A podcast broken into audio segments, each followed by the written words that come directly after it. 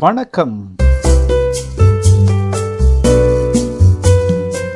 என்னை கவர்ந்த சிறுகதை. புதுமை பித்தன் எழுதிய கடவுளும் கந்தசாமி பிள்ளையும் சிறுகதை. இதோ உங்களுக்காக.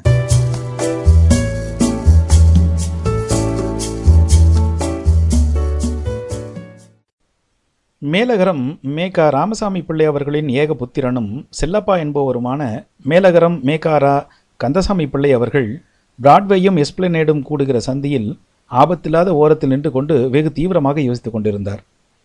டிராமில் ஏறிச் சென்றால் ஒன்றே காலனா? காலனா மிஞ்சும். பக்கத்து கடையில் வெற்றிலை பாக்கு போட்டுக்கொண்டு வீட்டுக்கு நடந்து விடலாம். பஸ்ஸில் ஏறி கண்டக்டரை ஏமாற்றிக் கொண்டே சென்ட்ரலை கடந்து விட்டு அப்புறம் டிக்கெட் வாங்கி திருவல்லிக்கேணிக்கு போனால் அரை கப் காப்பி குடித்து விட்டு வீட்டுக்கு போகலாம். ஆனால் வெற்றிலை கிடையாது. கண்டக்டர் தான் என்னை ஏமாற்றி என்னை ஏமாற்றி என்று வெற்றிலை வைத்து அழைக்கும்போது அவனை ஏமாற்றுவது அதாவது அவனை ஏமாறாமல் ஏமாற்றுவது என்பது தர்ம விரோதம். நேற்று அவன் அப்படி கேட்டபடி சென்ட்ரலிலிருந்து மட்டும் கொடுத்திருந்தால் காப்பி சாப்பிட்டிருக்கலாம். இப்பொழுது காப்பி சாப்பிட்டால் கொஞ்சம் விறுவிறுப்பாகத்தான் இருக்கும். இப்படியாக மேற்படியூர் மேற்படி விலாச பிள்ளை அவர்கள் தர்ம விசாரத்தில் ஈடுபட்டு கொண்டிருக்கும் பொழுதுதான் அவருக்கு கடவுள் பிரசன்னமானார். திடீரென்று அவருடைய புத்தி பரவசத்தால் மருளும்படி தோன்றி இந்தா பிடி வரத்தை என்று வற்புறுத்தவில்லை. ஐயா திருவல்லிக்கணிக்கு எப்படி போகிறது? என்றுதான் கேட்டார். டிராமிலும் போகலாம் பஸ்ஸிலும் போகலாம் கேட்டு கேட்டு நடந்தும் போகலாம் மதுரைக்கு வழி வாயில என்றார் ஸ்ரீ கந்தசாமி பிள்ளை. நான் மதுரைக்கு போகவில்லை திருவல்லிக்கணிக்குத்தான் வழி கேட்டேன். எப்படி போனால் சுருக்க வழி? என்றார் கடவுள். இரண்டு பேரும் விழுந்து விழுந்து சிரித்தார்கள். சாடி மோதி தள்ளிக்கொண்டு நடமாடும் ஜனக்கூட்டத்திலிருந்து விலகி செருப்பு ரிப்பேர் செய்பவன் பக்கமாக இருவரும் ஒதுங்கி நின்றார்கள். மேலகரம் ராமசாமி பிள்ளையின் வாரிசுக்கு நாற்பத்தைந்து வயது. நாற்பத்தைந்து வருடங்களாக அன்ன ஆகாரம் இல்லாமல் வளர்ந்தவர் போன்ற தேகக்கட்டு. சில கருப்பு மயிர்களும் உள்ள நரைத்த தலை. இரண்டு வாரங்களாக சவரம் செய்யாத முகவெட்டு. எந்த ஜனக்கும்பலிலும் எவ்வளவு தூரத்திலும் போகும் நண்பர்களையும் கொத்தி பிடிக்கும் அதி தீட்சண்யமான கண்கள். காரிக்கம் ஷர்ட் காரிக்கம் வேஷ்டி காரிக்கம் மேல் அங்கவஸ்திரம். வழி கெட்டவரை கந்தசாமி பிள்ளை கூர்ந்து கவனித்தார். வயசை நிர்ணயமாக சொல்ல முடியவில்லை. அறுபது இருக்கலாம் அறுபதனாயிரமும் இருக்கலாம். ஆனால் அத்தனை வருஷமும் சாப்பாட்டு கவலை இல்லாமல் கொழு கொழு என்று வளர்ந்த மேனி வளர்ப்போம் தலையிலே துளி கூட கருப்பில்லாமல் நரைத்த சிகை கோதி கட்டாமல் சிங்கத்தின் பிடரி மயிர் மாதிரி கழுத்தில் விழுந்து சிலிர்த்து கொண்டு நின்றது. கழுத்திலே நட்ட நடுவில் பெரிய கருப்பு மறு. கண்ணும் கண்ணங்கரையல் என்று நாலு திசையிலும் சுழன்று சுழன்று வெட்டியது. சில சமயம் வெறியனுடையது போல கனிந்தது. சிரிப்பு. அந்த சிரிப்பு கந்தசாமி பிள்ளையை சில சமயம் பயமுறுத்தியது சில சமயம் குழந்தையுடையதைப் போல கொஞ்சியது. ரொம்ப தாகமாக இருக்கிறது என்றார் கடவுள். இங்கு ஜலம் கிளம் கிடையாது வேணுமென்றால் காப்பி சாப்பிடலாம். அதோ இருக்கிறது காப்பி ஓட்டல் என்றார் கந்தசாமி பிள்ளை. வாருங்களேன் அதைத்தான் சாப்பிட்டு பார்ப்போம் என்றார் கடவுள். கந்தசாமி பிள்ளை பெரிய அபேதவாதி அந்நியர் தெரிந்தவர் என்ற அற்ப பேதங்களை பாராட்டுகிறவர் அல்லர். சரி வாருங்கள் போவோம் என்றார். பிள்ளை நம் தலையில் கட்டிவிட பார்த்தால் என்ற சந்தேகம் தட்டியது. துணிச்சல் இல்லாத வரையில் துன்பம்தான் என்பது கந்தசாமி பிள்ளையின் சங்கற்பம். இருவரும் ஒரு பெரிய ஓட்டலுக்குள் நுழைந்தனர். கடவுள் கந்தசாமி பிள்ளையின் பின்புறமாக ஊண்டிக் கொண்டு பின்தொடர்ந்தார். இருவரும் ஒரு மேஜை அருகில் உட்கார்ந்தார்கள். பையனுக்கு மனப்பாடம் ஒப்பிக்க இடம் கொடுக்காமல் சூடா ஸ்ட்ராங்கா ரெண்டு கப் காப்பி என்று தலையை உலுக்கினார் கந்தசாமி பிள்ளை. தமிழை மறந்து விடாதே இரண்டு கப் காப்பிகள் என்று சொல் என்றார் கடவுள். அப்படியல்ல இரண்டு கப்புகள் காப்பி என்று சொல்ல வேண்டும் என்று தமிழ் கொடி நாட்டினார் பிள்ளை. முறியடிக்கப்பட்ட கடவுள் அண்ணாந்து பார்த்தார். நல்ல உயரமான கட்டிடமாக இருக்கிறது. வெளிச்சமும் நன்றாக வருகிறது என்றார். பின்னே பெரிய ஓட்டல் கோழிக்குடில் மாதிரி இருக்குமோ? கோவில் கட்டுகிறது போல என்று நினைத்து கொண்டிராக்கும் சுகாதார உத்தியோகஸ்தர்கள் விடமாட்டார்கள் என்று தமது வெற்றியை தொடர்ந்து முடுக்கினார் பிள்ளை. கோவில் என்ற பதம் காதில் விழுந்ததும் கடவுளுக்கு உடம்பெல்லாம் நடுநடுங்கியது. அப்படியென்றால் என்றார் கடவுள் தோற்றாலும் விடவில்லை. சுகாதாரம் என்றால் என்னவென்று சொல்லும்? என்று கேட்டார் கடவுள். ஓ அதுவா? மேஜையை லோஷன் போட்டு கழுவி உத்தியோகஸ்தர்கள் அபராதம் போடாமல் பார்த்து கொள்வது பள்ளிக்கூடத்தில் பரீட்சையில் பையன்கள் தோற்று போவதற்கென்று சொல்லிக் கொடுக்கும் ஒரு பாடம். அதன்படி இந்த ஈ கொசு எல்லாம் ராட்சசர்களுக்கு சமானம். அதிலும் இந்த மாதிரி ஓட்டல்களுக்குள்ளே வந்துவிட்டால் ஆபத்து தான் உயிர் தப்பாது என்று எழுதியிருக்கிறார்கள் என்றார் கந்தசாமி பிள்ளை. அவருக்கே அதிசயமாக இருந்தது இந்த பேச்சு. நாக்கில் சரஸ்வதி கடாட்சம் ஏற்பட்டு விட்டதோ என்று சந்தேகித்தார். கடவுள் அவரை கவனிக்கவில்லை. இவர்கள் வருவதற்கு முன் ஒருவர் சிந்திவிட்டு போன காப்பியில் சிக்கிக் கொண்டு தவிக்கும் ஈ ஒன்றை கடவுள் பார்த்து கொண்டே இருந்தார். அது முக்கி முனகி ஈரத்தை விட்டு வெளியே வர முயன்று கொண்டிருந்தது. இதோ இருக்கிறதே! என்றார் கடவுள். உதவி செய்வதற்காக விரலை நீட்டினார். அது பறந்துவிட்டது. ஆனால் எச்சில் காப்பி அவர் விரலில் பட்டது. என்னையா எச்சிலை தொட்டு விட்டீரே இந்த ஜலத்தை எடுத்து மேஜை கீழே கழுவும்! என்றார் பிள்ளை. ஈயை வரவிடக்கூடாது. ஆனால் மேஜின் கீழே கழுவ வேண்டும் என்பது சுகாதாரம் என்று முனையை கொண்டார் கடவுள். பையன் இரண்டு கப் காப்பி கொண்டு வந்து வைத்தான். கடவுள் காப்பி எடுத்து பருகினார். சோமபானம் செய்த தேவக்கலை முகத்தில் தெரித்தது. நம்முடைய லீலை என்றார் கடவுள். உம்முடைய லீலை இல்லைங்கானம் ஓட்டல்காரன் லீலை. அவன் சிக்கரி பவுடர் போட்டு வைத்திருக்கிறான். உம்முடைய லீலை எல்லாம் பில் கொடுக்கிற படலத்தில் என்று காதோடு காதாய் சொன்னார் கந்தசாமி பிள்ளை. சூசகமாக பில் பிரச்சனையை தீர்த்து விட்டதாக அவருக்கு ஒரு எக்களிப்பு சிக்கரி பவுடர் என்றால்? என்று சற்று சந்தேகத்துடன் தலையை நிமிர்த்தினார் கடவுள். சிக்கரி பவுடர் காப்பி மாதிரி தான் இருக்கும். ஆனால் காப்பி அல்ல. சில பேர் தெய்வத்தின் பெயரை சொல்லிக்கொண்டு ஊரை ஏமாற்றி வருகிற மாதிரி என்றார் கந்தசாமி பிள்ளை. தெய்வம் என்றதும் திடுக்கிட்டார் கடவுள். பெட்டியில் பில்லை கொடுக்கும் பொழுது கடவுள் புத்தம் புதிய நூறு ரூபாய் நோட்டு ஒன்றை நீட்டினார். கந்தசாமி பிள்ளை திடுக்கிட்டார். சில்லறை கேட்டால் தரமாட்டேனா? அதற்காக மூன்றனா பில் எதற்கு? கண்ணை துடைக்கவா மனசை துடைக்கவா? என்றார் ஓட்டல் சொந்தக்காரர். நாங்கள் காப்பி சாப்பிடத்தான் வந்தோம் என்றார் கடவுள். அப்படியானால் சிலரையை வைத்துக்கொண்டு வந்திருப்பீர்களே என்றார் ஓட்டல் முதலாளி.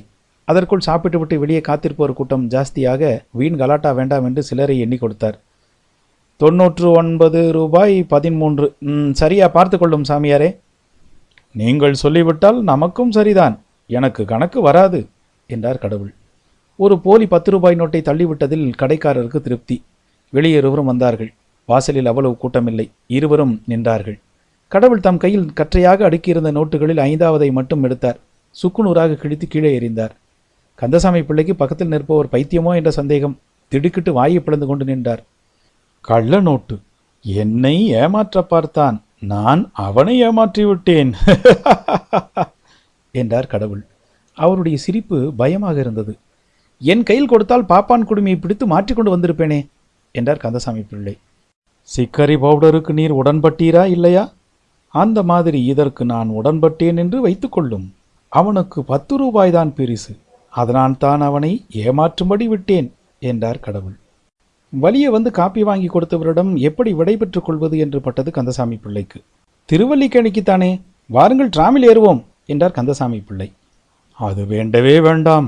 எனக்கு தலை சுற்றும். மெதுவாக நடந்தே போய்விடலாம் என்றார் கடவுள். ஐயா நான் பகலெல்லாம் காலால் நடந்தாச்சு. என்னால் அடி எடுத்து வைக்க முடியாது. ரிக்ஷாவில் ஏறி போகலாமே என்றார் கந்தசாமி பிள்ளை. நான் தான் வழிகாட்டுகிறோமே பத்து ரூபாய் நோட்டை கிழிக்கக்கூடியவர் கொடுத்தால் என்ன? என்பதுதான் அவருடைய கட்சி. நரவாகனமா? அதுதான் ஸ்லாக்கியமானது என்றார் கடவுள். இரண்டு பேரும் ரிக்ஷாவில் ஏறிக்கொண்டார்கள். சாமி கொஞ்சம் இறங்க விளக்கை ஏற்றிக்கிறேன் என்றார் ரிக்ஷாக்காரன். பொழுது மங்கி மின்சார வெளிச்சம் மிஞ்சியது. இவ்வளவு சீக்கிரத்தில் அந்யோன்யமாகி விட்டோமே நீங்கள் யார் என்று கூட எனக்கு தெரியாது நான் யார் என்று உங்களுக்கு தெரியாது. பட்டணத்து சந்தை இறைச்சலில் இப்படி சந்திக்க வேண்டுமென்றால் கடவுள் சிரித்தார். பல் இருட்டில் மோகனமாக மின்னியது. நான் யார் என்பது இருக்கட்டும் நீங்கள் யார் என்பதை சொல்லுங்களேன் என்றார் அவர். கந்தசாமி பிள்ளைக்கு தம்மை பற்றி சொல்லிக் கொள்வதில் எப்பொழுதுமே ஒரு தனி உற்சாகம். அதிலும் ஒருவன் ஓடுகிற ரிக்ஷாவில் தம்மிடம் அகப்பட்டு கொண்டால் விட்டு வைப்பாரா? கனைத்து கொண்டு ஆரம்பித்தார். சித்த வைத்திய தீபிகை என்ற வைத்திய பத்திரிகையை பார்த்ததுண்டா? என்று கேட்டார் கந்தசாமி பிள்ளை. இல்லை என்றார் கடவுள்.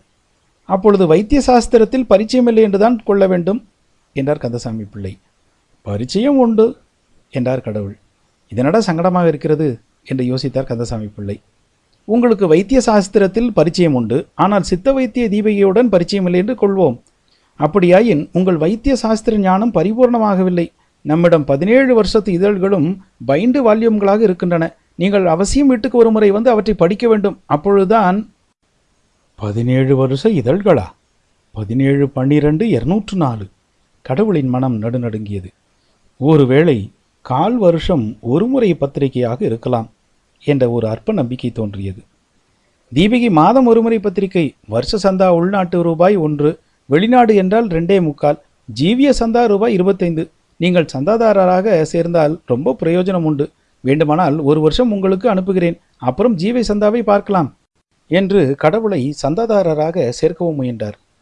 பதினேழு வால்யூம்கள் தவிர இன்னும் இருபத்தைந்து ரூபாயை வாங்கி கொண்டு ஓட ஓட விரட்டலாம் என்று நினைக்கிறாரா? அதற்கு ஒரு நாளும் இடம் கொடுக்கக்கூடாது என்று யோசித்துவிட்டு யாருடைய ஜீவியம்? என்று கேட்டார் கடவுள். உங்கள் ஆயுள்தான். என் ஆயுளும் அல்ல. பத்திரிகை ஆயுளும் அல்ல. அது அழியாத வஸ்து. நான் போனாலும் வேறொருவர் சித்த வைத்திய தீபிகையை நடத்தி கொண்டுதான் இருப்பார். அதற்கும் ஏற்பாடு பண்ணியாச்சு என்றார் கந்தசாமி பிள்ளை. இந்த சமயம் பார்த்து ரிக்ஷாக்காரன் வண்டி வேகத்தை நிதானமாக்கிவிட்டு பின்புறமாக திரும்பி பார்த்தான். வேகம் குறைந்தால் எங்கே வண்டியில் இருக்கிற ஆசாமி குதித்து ஓடிப் போவாரோ என்று கந்தசாமி பிள்ளைக்கு பயம். என்னடா திரும்பி பார்க்குற? மோட்டார் வருது. மோதிக்காத. வேகமா போ. என்றார் கந்தசாமி பிள்ளை. என்ன சாமி நீங்கள் என்ன மனுஷ பறவையால் பிசாசுங்களா? வண்டியில் ஆளே இல்லாத மாதிரி காத்தாட்டம் இருக்கு என்றான் ரிக்ஷாக்காரன். வாடகையும் காத்தாட்டமே தோணும்படி கொடுக்குறோம். நீ வண்டியை இஸ்துக்குன்னு போ என்று அதட்டினார் கந்தசாமி பிள்ளை. தவிரவும் நான் வைத்திய தொழிலும் நடத்தி வருகிறேன். சித்த முறைதான் அனுஷ்டானம். வைத்தியத்திலே வருவது பத்திரிகைக்கும் குடும்பத்துக்கும் கொஞ்சம் குறைய போதும். இந்த இதழிலே ரசக்கட்டை பற்றி ஒரு கட்டுரை எழுதியிருக்கேன். பாருங்கோ நமக்கு ஒரு பழைய சுவடி ஒன்று கிடைத்தது. அதில் பல அபூர்வ பிரயோகம் எல்லாம் சொல்லியிருக்கு என்று ஆரம்பித்தார் கந்தசாமி பிள்ளை. ஏதேது மகன் ஓய்கிற வழியை காணமே என்று நினைத்தார் கடவுள். தினம் சராசரி எத்தனை பேரை வேட்டு வைப்பீர்?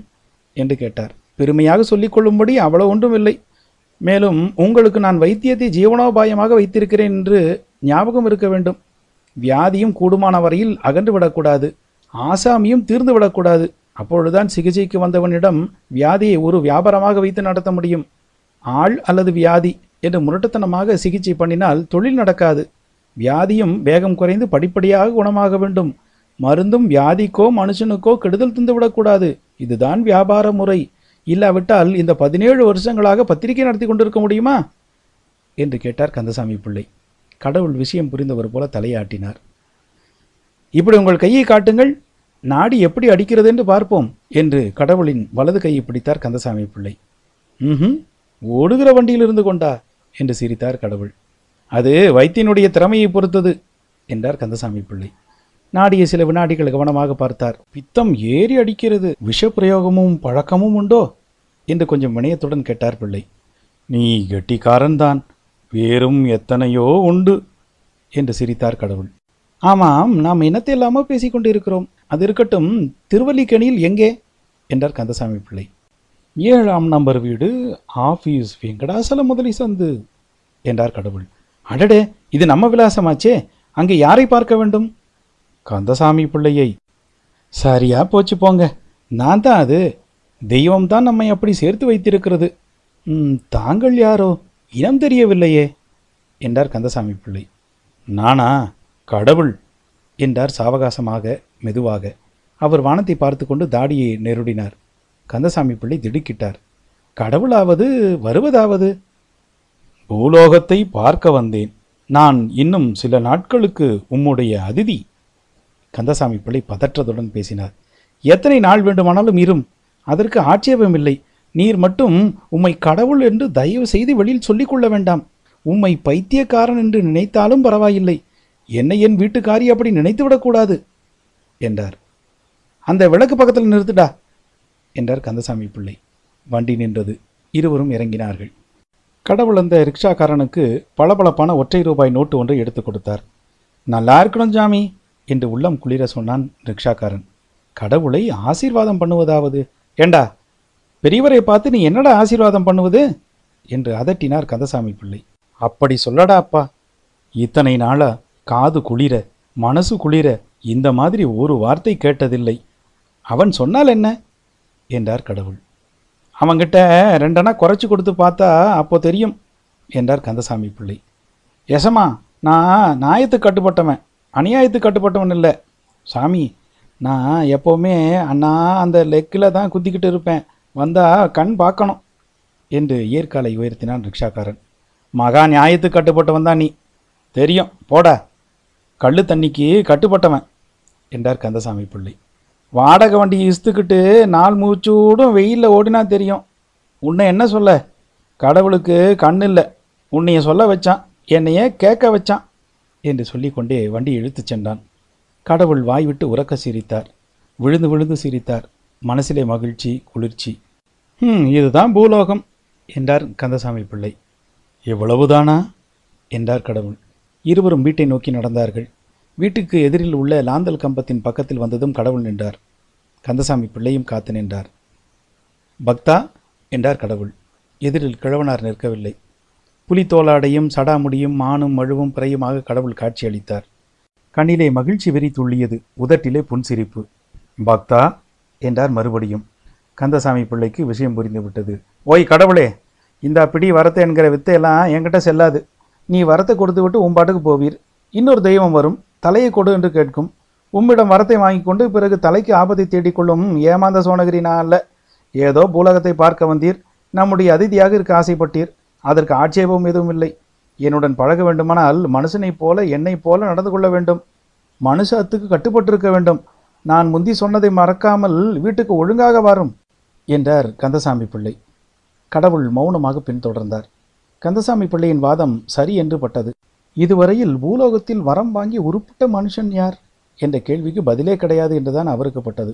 கந்தசாமி பிள்ளை வாசல் அருகில் சற்று நின்றார். சாமி உங்களுக்கு பரமசிவம் என்று பெயர் கொடுக்கவா அம்மையப்ப பிள்ளை என்று கூப்பிடவா? என்றார். பரமசிவம் தான் சரி பழைய பரமசிவம். அப்போ உங்களை அப்பா என்று உறவுமுறை வைத்து கூப்பிடுவேன் உடன்பட வேணும் என்றார் கந்தசாமி பிள்ளை. அப்பா என்று வேண்டாம் அப்பா பெரியப்பா என்று கூப்பிடும் அப்போதுதான் என் சொத்துக்கு ஆபத்தில்லை என்று சிரித்தார் கடவுள். பூலோக வளமுறைப்படி நடப்பது என்று தீர்மானித்தபடி சற்று ஜாக்கிரதையாக இருந்து கொள்ள வேண்டும் என்று பட்டது கடவுளுக்கு. அப்படி உங்க சொத்து என்னவோ? என்றார் கந்தசாமி பிள்ளை. இந்த பிரபஞ்சம் முழுவதும் தான் என்றார் கடவுள். பயப்பட வேண்டாம் அவ்வளவு பேராசை நமக்கு இல்லை என்று கூறிக்கொண்டே நடைப்படியில் காலை வைத்தார் கந்தசாமி பிள்ளை. வீட்டு முன்கூடத்தில் ஒரு தகர விளக்கு அவ்விடத்தை கோவிலின் கர்ப்பகிரகமாக்கியது அதற்கு அந்த புறத்தில் நீண்டு இருண்டு கிடக்கும் பட்டகசாலை அதற்கப்புறம் என்னவோ ஒரு குழந்தை அதற்கு நாலு வயசு இருக்கும் மனசில் இன்பம் பாய்ச்சும் அழகு. கண்ணிலே எப்பொழுது பார்த்தாலும் காரணமற்ற சந்தோஷம். பழைய காலத்து ஆசாரப்படி உச்சியில் குறுக்காக வகிடு எடுத்து முன்னும் பின்னுமாக பின்னிய இழிவால் சடை வாளை வளைத்து கொண்டு நின்றது. முன்புறம் சடையை கட்டிய வாழினார் கடமையில் வழுவி தொங்கி குழந்தை குனியும் போதெல்லாம் அதன் கண்ணில் விழுந்து தொந்தரவு கொடுத்தது. குழந்தையின் கையில் ஒரு கரித்துண்டும் ஒரு ஓட்டு துண்டும் இருந்தன. இடையில் முழங்காலை கட்டி கொண்டிருக்கும் கிழிசல் சிற்றாடை குடிந்து தரையில் கோடு போட முயன்று வாழினார் கண்ணில் விழுந்ததனால் நிமிர்ந்து நின்று கொண்டு இரண்டு கைகளாலும் வாழினாரை பிடித்து பலங்கொண்ட மட்டும் இழுத்தது. அதன் முயற்சி பலிக்கவில்லை. வலித்தது. அழுவோமா அல்லது இன்னும் ஒரு தடவை இழுத்து பார்ப்போமா என்று அது தர்க்கித்துக் கொண்டிருக்கும்போது அப்பா உள்ளே நுழைந்தார். அப்பா! என்ற கூச்சலுடன் கந்தசாமி பிள்ளையின் காலை கட்டி கொண்டது. அண்ணாந்து பார்த்து எனக்கு என்ன கொண்டு வந்த? என்று கேட்டது. என்னைத்தான் கொண்டு வந்தேன் என்றார் கந்தசாமி பிள்ளை. என்னப்பா தினம் தினம் உன்னியைத்தானே கொண்டாடுற? பொறிக்கடலையாவது கொண்டாடப்படாது? என்று சினுங்கியது குழந்தை. பொறிக்கடலை உடம்புக்காகாது. இதோ பார் உனக்கு ஒரு தாத்தாவை கொண்டு வந்திருக்கிறேன் என்றார் கந்தசாமி பிள்ளை. இதுதான் உம்முடைய குழந்தையோ? என்று கேட்டார் கடவுள். குழந்தையின் பேரில் விழுந்த கண்களை மாற்ற முடியவில்லை அவருக்கு. கந்தசாமி பிள்ளை சற்று தயங்கினார். சும்மா சொல்லும் இப்போவெல்லாம் நான் சுத்த சைவன். மண்பானை சமையல்தான் பிடிக்கும். பால் தயிர் கூட சேர்த்து கொள்வதில்லை என்று சிரித்தார் கடவுள்.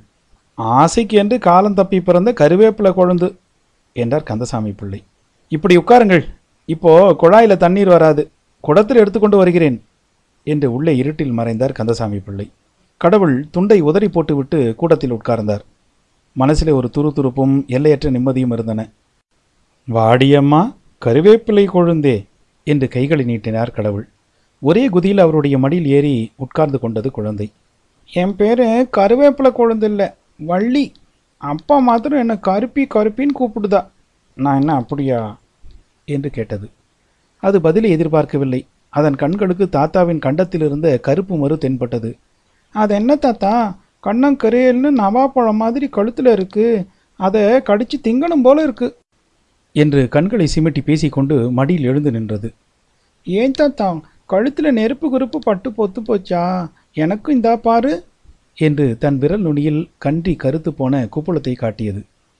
பாப்பா அது நாகப்பழந்தாண்டி அம்மா முந்தி ஒரு தரம் எல்லாரும் கொடுத்தாளே என்று வாங்கி வாயிலே போட்டுக்கொண்டேன். எனக்கு பங்கிலையான்னு கழுத்தை பிடிச்சி புட்டாங்க.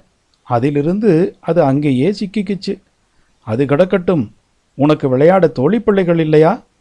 என்று கேட்டார் கடவுள். வட்டும் கரித்துண்டு இருக்கே நீ வட்டாட வருதியா? என்று கூப்பிட்டது. குழந்தையும் கடவுளும் வட்டு விளையாட ஆரம்பித்தார்கள். ஒற்றை காலை மடக்கிக் கொண்டே நொண்டியடித்து ஒரு தாவு தாவினார் கடவுள். தாத்தா தோத்து போனியே! என்று கை கொட்டி சிரித்தது குழந்தை. ஏன்? என்று கேட்டார் கடவுள். கால் கரிக்கோட்டில் பட்டுவிட்டதாம். முந்தியே சொல்லப்படாதா? என்றார் கடவுள். ஆட்டம் தெரியாமல் ஆட வரலாமா? என்று கையை மடக்கிக் கொண்டு கேட்டது குழந்தை. அந்த சமயத்தில் ஸ்ரீ கந்தசாமி பிள்ளை முன்னே வர ஸ்ரீமதி பின்னே குடமும் இடுப்புமாக இருட்டிலிருந்து வெளிப்பட்டார்கள். இவங்க தான் கைலாச வரது பெரியப்பா. கரிசங்குளத்து பொண்ணை இவங்களுக்கு ஒன்று விட்ட அண்ணாச்சி மகனுக்கு தான் கொடுத்துருக்கு. தெரியாதா? என்றார் கந்தசாமி பிள்ளை. என்னமோ தேசாந்திரியா போய்விட்டதா சொல்லுவாங்களே. அந்த மாமாவா? வாருங்க மாமா சேவிக்கிறேன் என்று குடத்தை இறக்கி வைத்துவிட்டு விழுந்து நமஸ்கரித்தாள். காது நிறைந்த பழங்கால பாம்படம் கன்னத்தில் இடிபட்டது. பத்தும் பெருக்கமுமாக சுகமாக வாழ வேண்டும் என்று ஆசீர்வதித்தார் கடவுள். காந்திமதி அம்மையாருக்கு அதுதான் கந்தசாமி பிள்ளை மனைவியின் பெயர். என்றும் அனுபவித்திராத உள்ள நிறைவு ஏற்பட்டது. மனமும் குளிர்ந்தது கண்ணும் நனைந்தது. வாசலில் இருக்கிற அரிசி மூட்டையை அப்படியே போட்டு வச்சிருந்தா என்று ஞாபகமூட்டினார் கடவுள். இவங்களுக்கு மறதி தான் சொல்ல முடியாது. அரிசி வாங்கியாச்சான்னு இப்போ தான் கேட்டேன். இல்லைன்னு சொன்னாங்க. ஊருக்கெல்லாம் மருந்து கொடுக்காக இவங்க மறதிக்கு தான் மருந்து காணலை. படைச்ச கடவுள் தான் பக்கத்தில் நின்று பார்க்கணும் என்றாள் காந்திமதி அம்மாள். பார்த்துக்கிட்டு தானே நிற்கிறேன் என்றார் கடவுள் கிராமியமாக. பார்த்து சிரிக்கணும் அப்பதான் புத்தி வரும் என்றாள் அம்மையார். கடவுள் சிரித்தார். கடவுளும் கந்தசாமி பிள்ளையும் வாசலுக்கு போனார்கள். இந்த செப்புடு வித்தையெல்லாம் கூடாதுன்னு சொன்னனே என்றார் பிள்ளை காதோடு காதாக. இனிமேல் இல்லை என்றார் கடவுள். கந்தசாமி பிள்ளை முக்கி முனகி பார்த்தார் மூட்டை அசையவே இல்லை. நல்ல இளவட்டம் என்று சிரித்துக்கொண்டே மூட்டையை இடுப்பில் இடுக்கிக் கொண்டார் கடவுள். நீங்க எடுக்கதாவது? உங்களை தானே ஒரு பக்கமா தாங்கி பிடிங்க. சும்மா பார்த்துக்கிட்டே நிக்கியலே என்று பதைத்தாள் காந்திமதி அம்மாள். நீ சும்மா இரம்மா. எங்கே போடணும் சொல்லுதே என்றார் கடவுள். இந்த கூடத்திலேயே வைக்கட்டும். நீங்க இங்கே சும்மா வச்சிருங்க என்று வழிமறித்தாள் காந்திமதி அம்மாள். கந்தசாமி பிள்ளையும் கடவுளும் சாப்பிட்டு விட்டு வாசல் திண்ணைக்கு வரும்பொழுது இரவு மணி பதினொன்று. இனிமேல் என்ன யோசனை? என்றார் கடவுள். தூக்கம்தான் என்றார் பிள்ளை கொட்டாய் விட்டுக்கொண்டே தாத்தா நானும் உன் கூட தான் படுத்துக்குவேன் என்று ஓடி வந்தது குழந்தை. நீ அம்மையை கூப்பிட்டு பாயும் தலைனையும் எடுத்து போட சொல்லு என்றார் கந்தசாமி பிள்ளை. என்னையுமா தூங்க சொல்கிறீர்? என்று கேட்டார் கடவுள். மனுஷால் கூட பழகினால் அவர்களைப் போலத்தான் நடந்தாகணும். தூங்க இஷ்டமில்லை என்றால் பேசாமல் படுத்துக்கொண்டிருங்கள் ராத்திரியில் நடமாடினால் அபவாதத்துக்கு இடமாகும் என்றார் கந்தசாமி பிள்ளை. கந்தசாமி பிள்ளை பவளக்கார தெரு சித்தாந்த தீபிகை ஆபீஸில் தரையில் உட்கார்ந்து கொண்டு பதவுரை எழுதி கொண்டிருக்கிறார். போகர் நூலுக்கு விளக்கு உரை பிள்ளை அவர்கள் பத்திரிகையில் மாத மாதம் தொடர்ச்சியாக பிரசுரமாகி வருகிறது. ஆச்சப்பா இன்னும் ஒன்று சொல்ல கேளு. அப்பனே வயமான செங்கரும்பு காய்ச்சிய வெந்நீருடனே கருடப்பிச்சு கல்லுருவி புல்லுருவி நல்லுமத்தை என்று எழுதிவிட்டு வாசல் வழியாக போகும் தபால்காரன் உள்ளே நுழையாமல் நேராக போவதை பார்த்துவிட்டு ம் இன்றைக்கு பத்திரிகை போகாது என்று முனகியபடி எழுதியதை சுருட்டி மூலையில் வைத்துவிட்டு விரல்களை சொடுக்கு முறித்து கொண்டார். வாசலில் ரிக்ஷா வந்து நின்றது. கடவுளும் குழந்தையும் இறங்கினார்கள். வள்ளியின் இடுப்பில் பட்டு சிற்றாடை கை நிறைய மிட்டாய் பொட்டலம். தாத்தாவும் நானும் செத்த காலேஜ் உசிர் காலேஜ் எல்லாம் பார்த்தோம் என்று துள்ளியது குழந்தை. எதற்காக போய் ஒரு கட்டடத்தை காட்டி எலும்பையும் தோலையும் பொதிந்து பொதிந்து வைத்திருக்கிறது. என்னை கேலி செய்ய வேண்டும் என்று நினைப்போ? என்று கேட்டார் கடவுள். குரலில் கடுகடுப்பு துணித்தது அவ்வளவு ஞானத்தோடு இங்கே யாரும் செய்து விடுவார்களா? சிருஷ்டியின் அபூர்வத்தை காட்டுவதாக நினைத்து கொண்டுதான் அதையெல்லாம் அப்படி வைத்திருக்கிறார்கள்.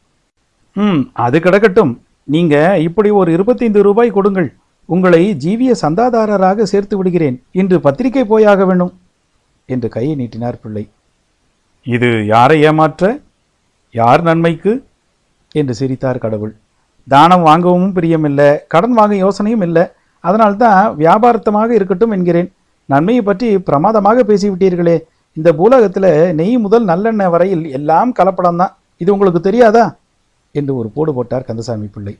கடவுள் யோசனையில் ஆழ்ந்தார். அது இருக்கட்டும் போகரில் சொல்லியிருக்கிறதே கருடப்பச்சை. அப்படி ஒரு மூலிகை உண்டா? அல்லது கருடப்பிச்சு தானா? என்று கேட்டார் கந்தசாமி பிள்ளை.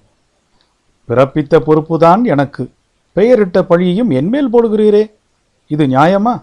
நான் என்னத்தை கண்டேன்? உம்மை உண்டாக்கினேன். உமக்கு கந்தசாமி பிள்ளை என்று உங்கள் அப்பா பெயரிட்டார். அதற்கு நான் தான் பழியா? என்று வாயை மடக்கினார் கடவுள். நீங்கள் இரண்டு பேரும் வெயிலில் அணிந்துவிட்டு வந்து கோபத்தை எழுப்புகிறது போல் இருக்கிறது. அதற்காக என்னை மிரட்டி மடக்கி விட்டதாக நினைத்து கொள்ள வேண்டாம். அவசரத்தில் திடுதிப்பென்று சாபம் கொடுத்தீரானால் இருபத்தைந்து ரூபாய் வீணாக நஷ்டமாகி போகுமே என்பதுதான் என் கவலை என்றார் கந்தசாமி பிள்ளை. பொட்டலத்தை அவிழ்த்து தின்று கொண்டிருந்த குழந்தை ஏன் தாத்தா அப்பா கிட்ட பேசுதே அவங்களுக்கு ஒன்றுமே தெரியாது. இதை தின்னுப்பாரு இனிச்சு கிடக்கு. என்று கடவுளை அழைத்தது. குழந்தை கொடுக்கும் லட்டு துண்டுகளை சாப்பிட்டு கொண்டே பாப்பா உதுந்தது எனக்கு முழுசு உனக்கு என்றார் கடவுள். குழந்தை ஒரு லட்டை எடுத்து சற்று நேரம் கையில் வைத்துக்கொண்டே யோசித்தது. தாத்தா முழுசும் வாய்க்குள்ள கொள்ளாதே உதுத்தா உனக்குன்னு சொல்லுதியே அப்போ எனக்கு இல்லையா? என்று கேட்டது குழந்தை. கடவுள் விழுந்து விழுந்து சிரித்தார். அவ்வளவும் உனக்கே உனக்குத்தான் என்றார். அவ்வளவும்மா எனக்கா? என்று கேட்டது குழந்தை. ஆமாம் உனக்கே உனக்கு என்றார் கடவுள். அப்புறம் பசிக்காதே சாப்பிடாட்டா அம்மா அடிப்பாங்களே அப்பா லேபியம் கொடுப்பாங்களே என்று கவலைப்பட்டது குழந்தை. பசிக்கும் பயப்படாதே என்றார் கடவுள். தாங்கள் வாங்கி கொடுத்திருந்தாலும் அது ஹோட்டல் பட்சணம் ஞாபகம் இருக்கட்டும் என்றார் கந்தசாமி பிள்ளை. நான் தான் இருக்கிறேனே என்றார் கடவுள். நீங்கள் இல்லை என்று நான் எப்பொழுது சொன்னேன் என்றார் கந்தசாமி பிள்ளை. சில வினாடிகள் பொறுத்து இன்றைய செலவு போக அந்த நூறு ரூபாயில் எவ்வளவு மிச்சம்? என்றார் கந்தசாமி பிள்ளை. உமக்கு ரூபாய் இருபத்தைந்து போக கையில் ஐம்பது இருக்கிறது என்று சிரித்தார் கடவுள். அதற்கு பிறகு என்ன யோசனை? அதுதான் எனக்கும் புரியவில்லை. என்னைப் போல வைத்தியம் செய்யலாமே? உம்முடன் போட்டி போட நமக்கு இஷ்டமில்லை. அப்படி நினைத்து கொள்ள வேண்டாம். என்னோட போட்டி போடல லோகத்து முட்டாள்தனத்தோடு போட்டி போடுகிறீர்கள். பிரியமில்லை என்றால் சித்தாந்த உபன்யாசங்கள் செய்யலாமே. நீர் எனக்கு பிழைக்கிறதற்கா வழி சொல்கிறீர்? அதில் துட்டு வருமா? என்று சிரித்தார் கடவுள். அப்போ எனக்குத்தான் கூத்து ஆட நன்றாக வருமே. என்ன சொல்கிறீர்? தேவியை வேண்டுமானாலும் தருவிக்கிறேன். கந்தசாமி பிள்ளை சிறிது யோசித்தார். எனக்கு என்னவோ பிரியமில்லை என்றார். பிறகு பிழைக்கிற வழி? என்னங்காணும்? பிரபஞ்சமே எங்கள் ஆட்டத்தை வைத்துத்தானே பிழைக்கிறது. உங்கள் இஷ்டம் என்றார் கந்தசாமி பிள்ளை. கந்தசாமி பிள்ளை மறுபடியும் சிறிது நேரம் சிரித்தார். வாருங்கள் போவோம் என்று ஆணியில் கிடந்த மேல்வெட்டி எடுத்து உதறி போட்டுக்கொண்டார் குழந்தை என்றார் கடவுள். அதுதான் உறங்குகிறதே. வருகிற வரையிலும் உறங்கட்டும் என்றார் பிள்ளை. கால் மணி போது கழித்து மூன்று பேர் திவான் பகதூர் பிரகதீஸ்வர சாஸ்திரிகள் பங்களாவுக்குள் நுழைந்தனர். ஒருவர் கந்தசாமி பிள்ளை மற்றொருவர் கடவுள் மூன்றாவது பெண் தேவி. நான் இவருக்கு தங்கபஸ்பம் செய்து கொடுத்து வருகிறேன். நான் சொன்னால் கேட்பார். என்று விளக்கிக் கொண்டே முன் வராந்தா படிக்கட்டுகளில் ஏறினார் பிள்ளை. இருவரும் பின்தொடர்ந்தனர். தேவியின் கையில் ஒரு சிறு மூட்டை இருந்தது. சாமி இருக்காங்களா? நான் வந்திருக்கேன்னு சொல்லு என்று அதிகாரத்தோடு வேலைக்காரனிடம் சொன்னார் கந்தசாமி பிள்ளை. பிள்ளையவர்களா வரவேணும் வரவேணும். பஸ்பம் நேத்தோடு தீர்ந்து போச்சே. உங்களை காணவில்லையே என்று கவலைப்பட்டேன் என்ற கலகலத்த பேச்சுடன் வெம்பிய சரீரமும் மேல் வெஷ்டியும் தங்க விளிம்பு கண்ணாடியுமாக ஒரு திவான் பகதூர் ஓடி வந்தது. எல்லாரையும் கும்பிட்டு கொண்டே அது சாய்வு நாற்காலியில் உட்கார்ந்து கொண்டது. உட்காருங்கள் உட்காருங்கள் என்றார் திவான் பகதூர். கந்தசாமி பிள்ளை அவரது நாடியை பிடித்து பார்த்து கொண்டே பரவாயில்லை சாயங்காலம் பஸ்மத்தை அனுப்பி வைக்கிறேன். நான் வந்தது இவாளை உங்களுக்கு பரிச்சயம் பண்ணி வைக்க. இவாள் ரெண்டு பேரும் நாட்டிய சாஸ்திர சாகரம். உங்கள் நிறுத்திய கலாமண்டலியில் வசதி பண்ணினா கொஞ்சம் சௌரியமாக இருக்கும் என்றார் கந்தசாமி பிள்ளை. திவான் பகதூர் உற்சாகமெல்லாம் ஆமையின் காலும் தலையும் போல உள்வாங்கின.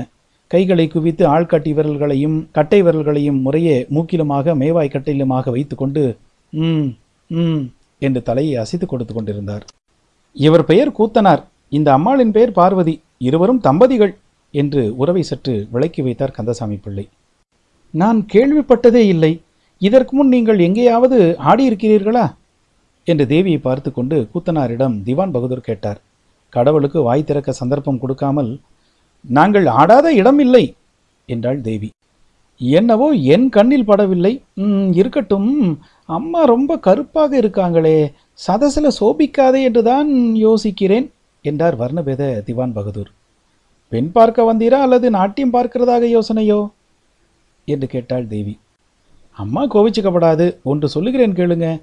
கலைக்கும் கருப்புக்கும் காணாவுக்கும் மேலே சம்பந்தமே கிடையாது. நானும் முப்பது வருஷமாக இந்த கலா பிரசிடெண்ட்டாக இருந்து வருகிறேன். சபைக்கு வந்தவர்கள் எல்லாருக்கும் கண்கள் தான் கருத்து இருக்கும் உம்ம மண்டலியுமாச்சு சுண்டலியுமாச்சு என்று சொல்லிக்கொண்டே தேவி எழுந்திருந்தாள். இப்படி கோபிச்சுக்கப்படாது என்று ஏக காலத்தில் திவான் பகதூரும் கந்தசாமி பிள்ளையும் எழுந்திருந்தார்கள். இவர்கள் புது புது பாணியிலே நாட்டியம் ஆடுவார்கள். அந்த மாதிரி இந்த பக்கத்தில் பார்த்திருக்க முடியாது. சாஸ்திரம் இவர்களிடம் பிச்சை வாங்க வேணும். ஒரு முறைதான் சற்று பாருங்களேன். என்று மீண்டும் சிபாரிசு செய்தார் கந்தசாமி பிள்ளை. ம் சரி பார்க்கிறது. பார்க்கிறதுக்கு என்ன ஆட்சேபம்? என்று சொல்லிக்கொண்டு சாய்வு நாற்காலியில் உட்கார்ந்தார். சரி நடக்கட்டும் என்று சொல்லிக்கொண்டு இமைகளை மூடினார். எங்கே இடம் விசாலமாக இருக்கும்? என்று தேவி எழுந்து நின்று சுற்றுமுற்றும் பார்த்தாள். அந்த நடு ஆளுக்குள்ளேயே போவோமே என்றார் கடவுள். சரி என்று உள்ளே போய் கதவை சாத்தி கொண்டார்கள். சில வினாடிகளுக்கெல்லாம் உள்ளிருந்து கணீரென்று கம்பீரமான குரலில் இசை எழுந்தது. மயான ருத்ரனாம் மயான ருத்ரனாம். கதவுகள் திறந்தன. கடவுள் புலித்தோலுடையும் திரிசூலமும் பாம்பும் கங்கையும் சடையும் பின்னி புரள கண்மூடி சிலையாக நின்றிருந்தார். மறுபடியும் இசை மின்னலை சிக்கல் எடுத்து உதறியது போல ஒரு வெட்டு வெட்டி திரும்புகையில் கடவுள் கையில் சூலம் மின்னி குதித்தது. கண்களில் வெறியும் உதட்டில் சிரிப்பும் புரண்டோட காலை தூக்கினார். கந்தசாமி பிள்ளைக்கு நெஞ்சில் உதைப்பு எடுத்துக்கொண்டது கடவுள் கொடுத்த வாக்கை மறந்துவிட்டார் என்று நினைத்து பதறி எழுந்தார். ஓய் கூத்தனாரே உன் கூத்தை கொஞ்சம் நிறுத்தும். ச்சே வெறும் தெருக்கூத்தாக இருக்கு. என்னங்காணும்? போர்னியா காட்டுமராண்டி மாதிரி வேஷம் போட்டுக்கொண்டு என்று அதட்டினார் திவான் பகதூர். ஆடிய பாதத்தை அப்படியே நிறுத்தி சூலத்தில் சாய்ந்தபடி பார்த்து கொண்டே நின்றார் கடவுள். ஓய் கலைனா என்னன்னு தெரியுமாங்கானும் புலித்தோலைத்தான் கட்டி கொண்டேரே. பாம்புன்னா பாம்பையா பிடிச்சிக்கிட்டு வருவா? பாம்பு மாதிரி ஆபரணம் போட்டுக்கொள்ள வேணும். புலித்தோல் மாதிரி பட்டு கட்டி கொள்ள வேணும். கலைக்கு முதல் அம்சம் கண்ணுக்கு அழகுங்காணும் வாஸ்தவமாக பார்வதி பரமேஸ்வராலே இப்படி ஆடினாலும் இது நாட்டிய சாஸ்திரத்துக்கு ஒத்து வராது. அதில் இப்படி சொல்லலை. முதல்ல அந்த பாம்புகளை எல்லாம் பத்திரமா பிடிச்சி கூடையில் போட்டு வச்சு விட்டு வேஷத்தை களையும். இது சிறுசுகள் நடமாடுற இடம். ஜாக்கிரதை! என்றார் திவான் பகதூர். ஸ்ரீ கந்தசாமி பிள்ளையையும் அவர் லேசில் விட்டுவிடவில்லை. கந்தசாமி பிள்ளைவாள் நீர் ஏதோ மருந்து கொடுத்து கொண்டிருக்கிறீர் என்பதற்காக இந்த கூத்து பார்க்க முடியாது கச்சேரியும் வைக்க முடியாது. அப்புறம் நாலு பேரோட தெருவில் நான் நடமாட வேண்டாம். கால் மணி நேரம் கழித்து சித்த வைத்திய தீபிகை ஆபீஸில் இரண்டு பேர் உட்கார்ந்து கொண்டிருந்தார்கள் தேவியை தவிர. குழந்தை பாயில் படுத்து தூங்கிக் கொண்டிருந்தது. இரண்டு பேரும் மௌனமாக இருந்தார்கள். தெரிந்த தொழிலை கொண்டு லோகத்தில் பிழைக்க முடியாது போல் இருக்கே என்றார் கடவுள். நான் சொன்னது உங்களுக்கு பிடிக்கவில்லை உங்களுக்கு பிடித்தது லோகத்துக்கு பிடிக்கவில்லை வேணுமென்றால் தேவார பாடசாலை நடத்தி பார்க்கிறது தானே? கடவுள் என்று நாக்கை சூழ் கொட்டினார். அதுக்குள்ளே பூலோகம் புளிச்சு போச்சோ? உம்மை பார்த்தால் உலகத்தை பார்த்தது போல் என்றார் கடவுள். உங்களை பார்த்தாலோ? என்று சிரித்தார் கந்தசாமி பிள்ளை. உங்களிடமெல்லாம் எட்டி நின்று வரம் கொடுக்கலாம். உடனிருந்து வாழ முடியாது என்றார் கடவுள். உங்கள் வர்க்கமே அதற்குத்தான் லாய்க்கு என்றார் கந்தசாமி பிள்ளை. அவருக்கு பதில் சொல்ல அங்கே யாரும் இல்லை. மேஜையின் மேல் ஜீவிய சந்தா ரூபாய் இருபத்தைந்து நோட்டாக கிடந்தது. கைலாசபுரம் பழைய பரமசிவம் பிள்ளை ஜீவிய சந்தா வரவு ரூபாய் இருபத்தைந்து என்று கணக்கில் பதிந்தார் கந்தசாமி பிள்ளை. தாத்தா ஊருக்கு போயாச்சாப்பா? என்று கேட்டுக்கொண்டே எழுந்து உட்கார்ந்தது குழந்தை.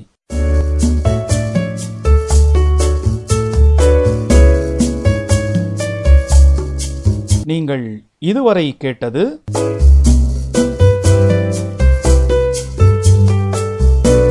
புதுமைப்பித்தன் எழுதிய கடவுளும் கந்தசாமி பிள்ளையும் சிறுகதை. வாசித்தவர் புதல்வன்.